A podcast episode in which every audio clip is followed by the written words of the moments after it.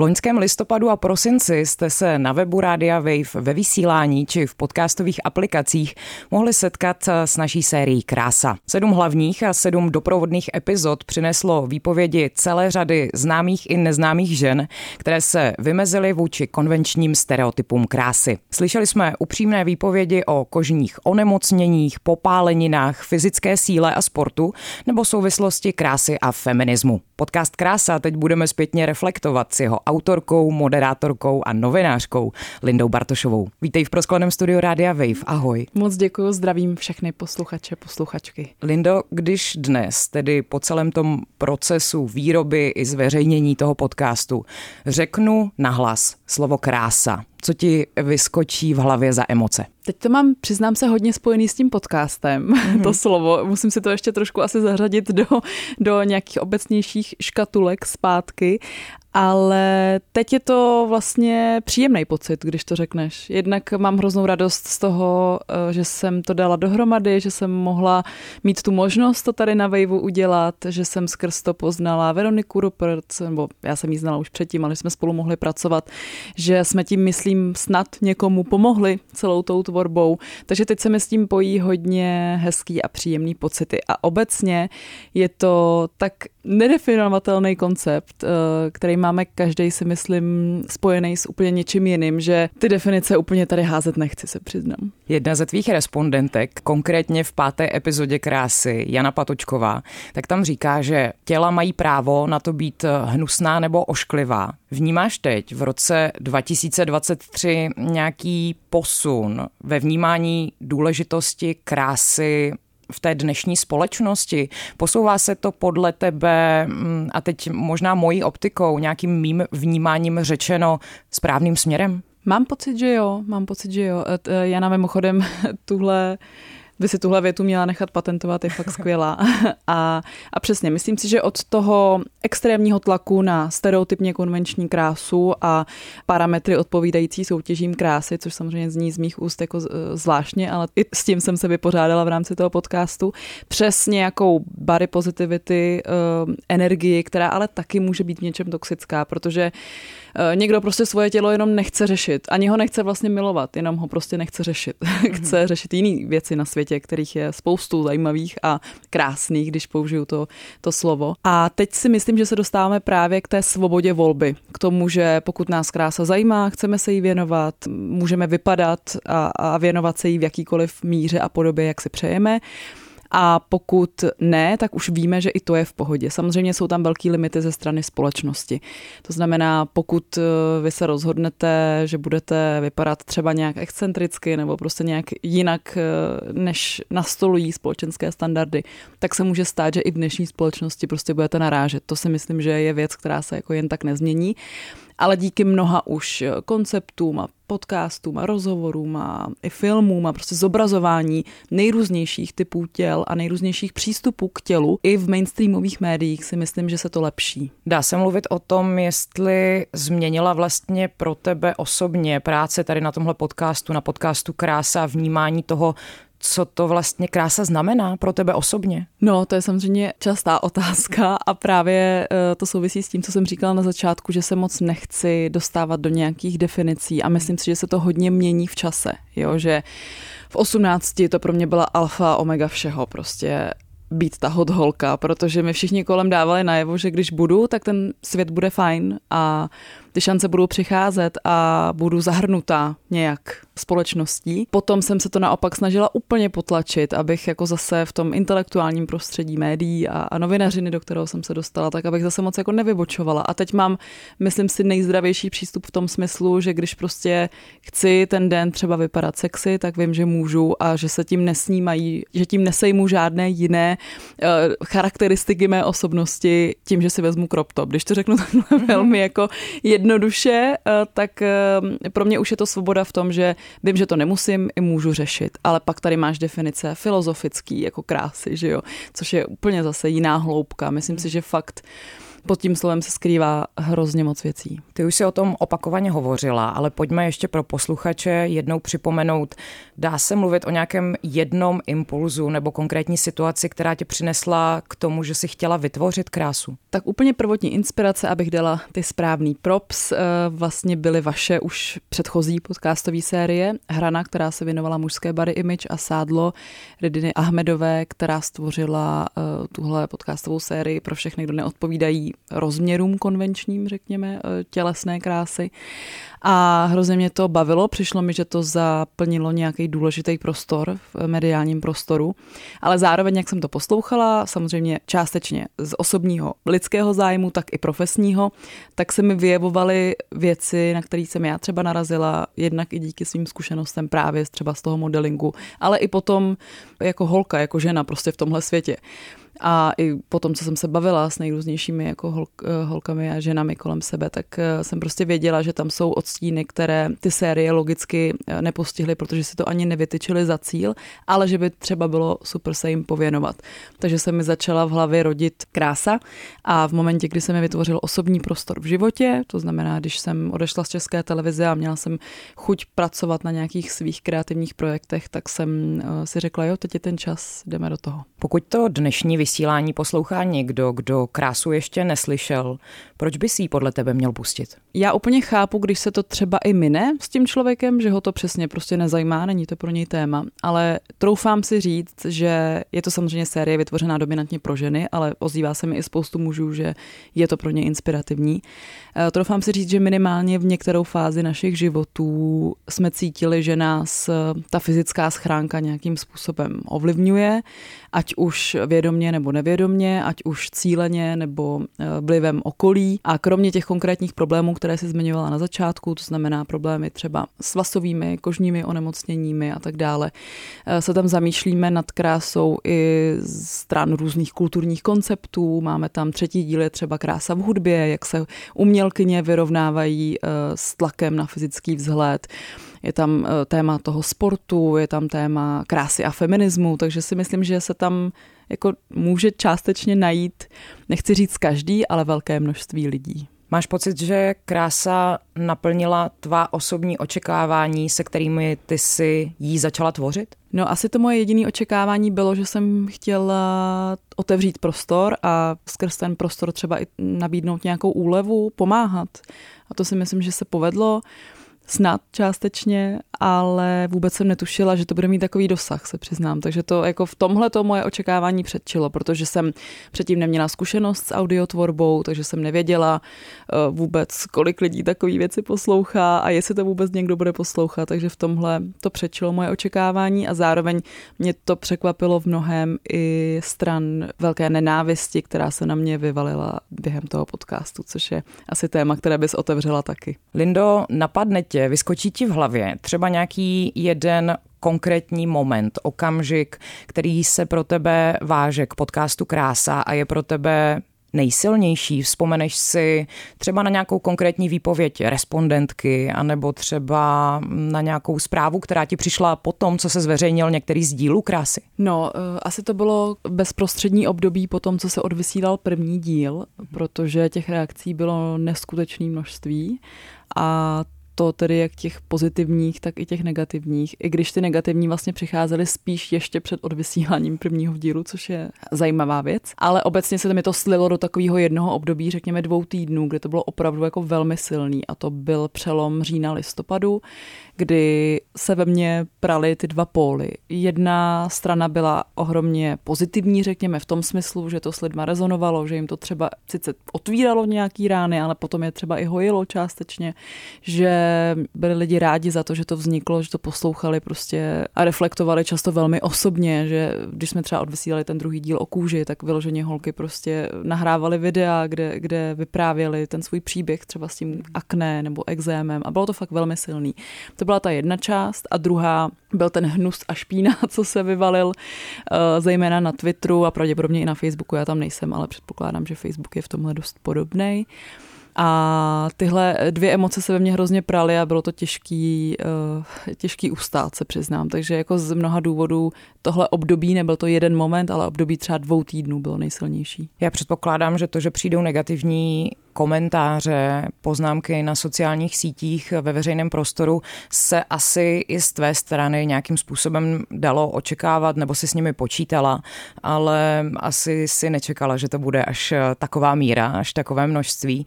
Jak se ti s tím daří vlastně pracovat až do dnešního dne? Líp a líp, mám pocit. Hmm. Paradoxně, bohužel společnost je nastavená tak, že já nemůžu očekávat, že Eh, když budu mluvit o kyberšikaně a o věcech, eh, které se s ním pojí, tak eh, se společnost náhle změní. To by bylo velmi naivní a utopické.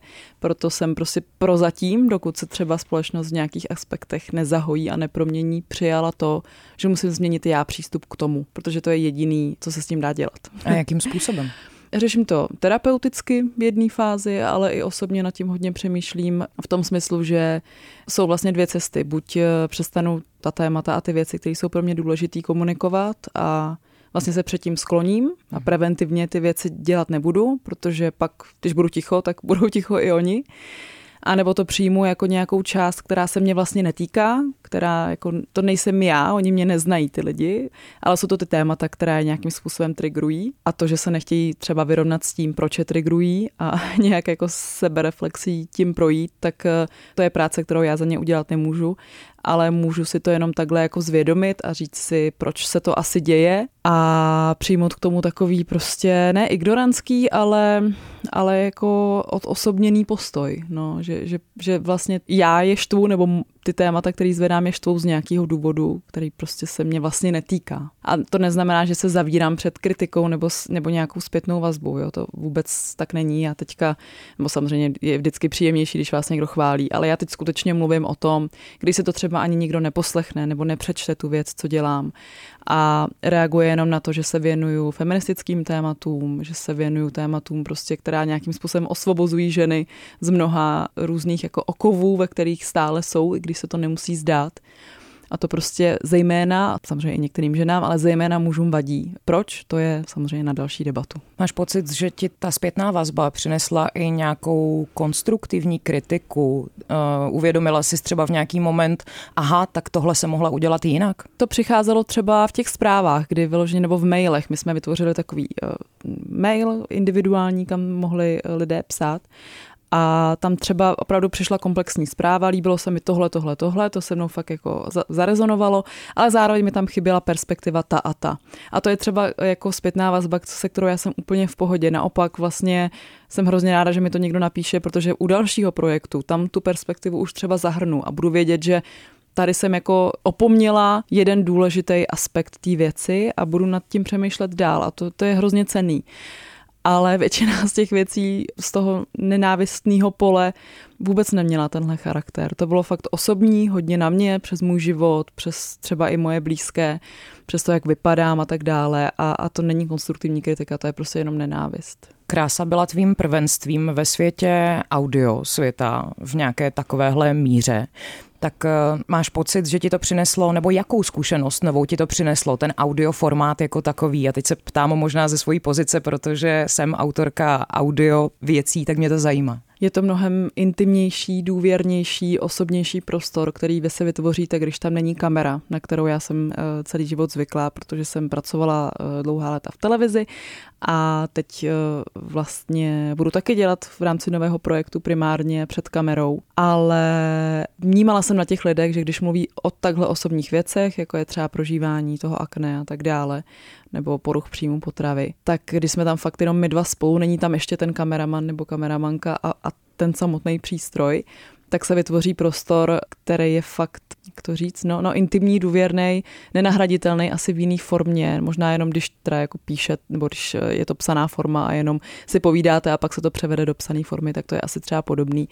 Ale tohle mě strašně jako vlastně zasáhlo a dotklo se mě to a chtěla bych eh, to dělat víc i v budoucnu, právě u těchto témat, kde eh, si myslím, že ta kamera je třeba rušivý element Existují třeba nějaká témata, která ti teď došla, že bys je chtěla mít zakomponované v podcastu Krása, ale nevešly se tam? Určitě, určitě něco jsme, něco jsme vyhodili rovnou, protože to prostě i tak mělo sedm dílů premiérových epizod a sedm doprovodných rozhovorů, takže vlastně docela hodně obsahu. Třeba vztahy matek a dcer v rámci, v rámci krásy, to je jako velký téma a chtěla jsem ho tam mít, ale prostě už nám to, to tam potom nějak dramaturgicky nezapadalo. Potom třeba jedna z těch chybějících perspektiv byla perspektiva trans lidí a tak dále, takže spoustu, spoustu věcí tam určitě mohlo ještě být a nebylo, ale zase to je asi u všeho, co, co vytváříte. No. no v návaznosti na to se možná zeptám, uvažovala si nad nějakým pokračováním krásy? Hodně eh, lidí mi psalo, že by tohle mělo vzniknout i pro muže. Ona vznikla ta hrana, o které jsme mm. mluvili, ale asi třeba nepopsala úplně všechno to, co ty muže trápí, že by to moc potřebovali a já si to myslím taky a bude skvělý, když něco takového vznikne, ale hodně jsem nad tím přemýšlela a teď bych se asi chtěla věnovat trochu jiným tématům zase, už mám jako něco v hlavě jiného. A taky si myslím, že by to možná měl dělat muž nebo třeba v kombinace muž a žena, protože já nevím, jestli jsem schopná se úplně nacítit třeba na to, co ty muži řeší, protože hmm. Eh, ty stereotypy, očekávání a tlaky jsou jiný přece jenom než u, u žen. Oni je mají taky. Možná i z toho pramení ta nenávist, která se vyvalila, protože to neřeší, nebo protože jim celý život někdo říká, že nemají brečet a nemají si stěžovat, protože jsou tady jako ty alfa samci, který tohle dělat nemůžou. Jo? Ono to je všechno propojený. Vlastně teď už jsem ti teda hodně odplula, ale napadá mě to tak, že vlastně ta emancipace a, a feminismus a všechno vlastně by prospělo všem, no, kdyby se to jako víc narovnalo i těm mužům, akorát oni to často nevidí. Lindo, máš nějaká doporučení pro posluchače, kteří si poslech krásy užili? Byl třeba nějakým způsobem pro ně přínosný a napadnou tě nějaké další, ať už audio, video, anebo třeba literární formáty, které bys chtěla vyzdvihnout pro to, aby to mělo nějaké volné pokračování třeba? Myslíš téma, v tématu krásy a body image a tak dále? Ano. Tak určitě to sádlo, jak už jsem mm. zmiňovala, to si myslím, že opravdu byl první výkop v tomhle tématu vlastně vůbec v českém mediálním prostoru. Um, byla bych moc ráda, kdyby si třeba posluchači, pokud uh, nebyli na debatě Rádia Wave Krása v kasárnách Karlín, poslechli i to, protože si myslím, že jsme se tam na to podívali z různých úhl, úhlů pohledu, protože tam byla i Šárka Humphrey, byla tam právě i Ridina, moderovala Hanka Hřičicová, byla tam i Veronika Rupert a byl to, byl to takový jedno velký eh, ženský sdílení toho tématu, hrozně důležitý a fajn a myslím si, že by to mohlo být přínosný, takže to je samozřejmě zase ještě v rámci eh, našeho podcastu.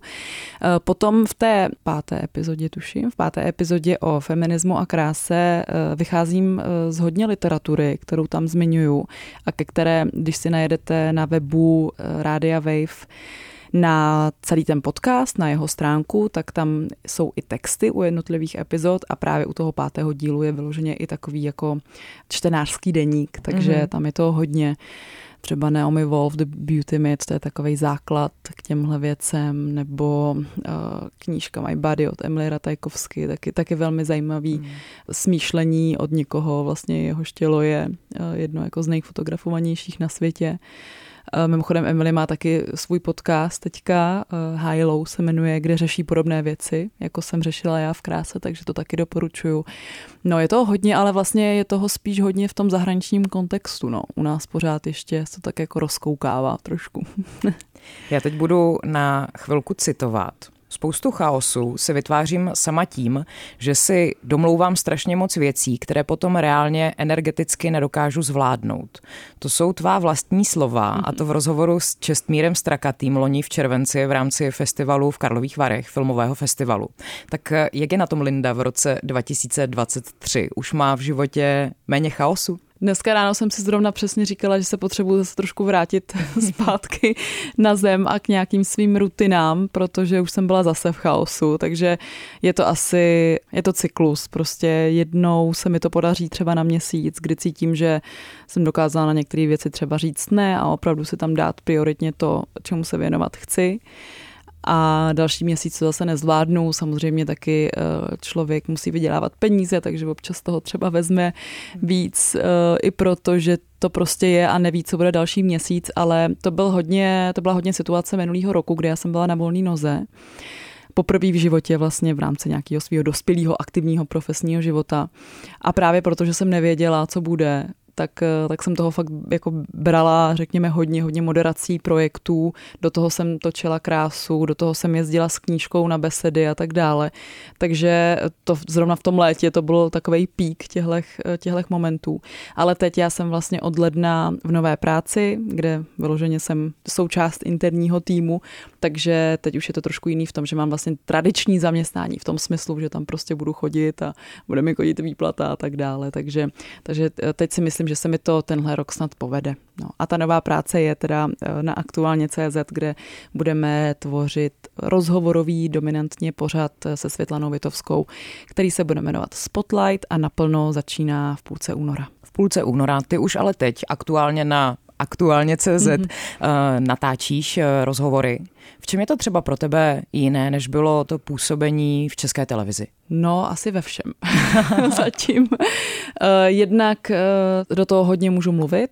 Nemusí to být tak řekněme, nemusí to tolik reflektovat třeba to aktuální dění v rámci toho, že, nevím, situace, máte třeba interpelace ve sněmovně a musíte k tomu mít nějakého politika v rámci veřejnoprávního prostoru, protože to prostě, a spravodajského, protože se to tak prostě dělá, tak tady to dělat nemusíme. E, nemusíme si zvát nutně takové lidi, můžeme, si, e, můžeme se třeba na tu věc podívat i z jiného úhlu s hostem, který je trochu víc níž, řekněme. Takže já jsem dělala teď vlastně celý den prezidentské volby volby, protože už jsem tam byla dřív než Světlana a kvůli konkurenční doložce, kterou ona měla z české televize a už jsem chtěla pracovat samozřejmě, takže byly volby, tak jsme si řekli, že budeme dělat volby. A k ním jsem si mohla pozvat eh, prostě úplně nejrůznější hosty, třeba digitální antropoložku Marii Heřmanovou a tak dále, podívat se na to prostě z jiných úhlů. Nejsem si jistá, jestli by mi třeba tohle v rámci interview ČT24 prošlo, spíš ne. Takže, takže v tomhle je to jiné, je to jiné i v tom, že já se ráda chystám ty rozhovory v klidu sama doma, takže to jim taky nevadí faktuálně, že prostě jsem doma v klidu chystám, pak jdu natáčet a to mi jako velmi vyhovuje. Eh, jiné je to i v tom, že eh, zatím jsem si dělala sama vlastně i vizuální prezentaci, to znamená, že jsem se sama oblíkala, dělala jsem si make-up a vlasy, což se taky změní teďka, protože já chci využívat hodně české designéry v rámci mého působení na aktuálně toho video Eh, působení a budu mít i, i jako make-up artistku, takže to, to už se změní, ale teď jsem vlastně si mohla vypadat, jak jsem chtěla a to byla taky velká změna.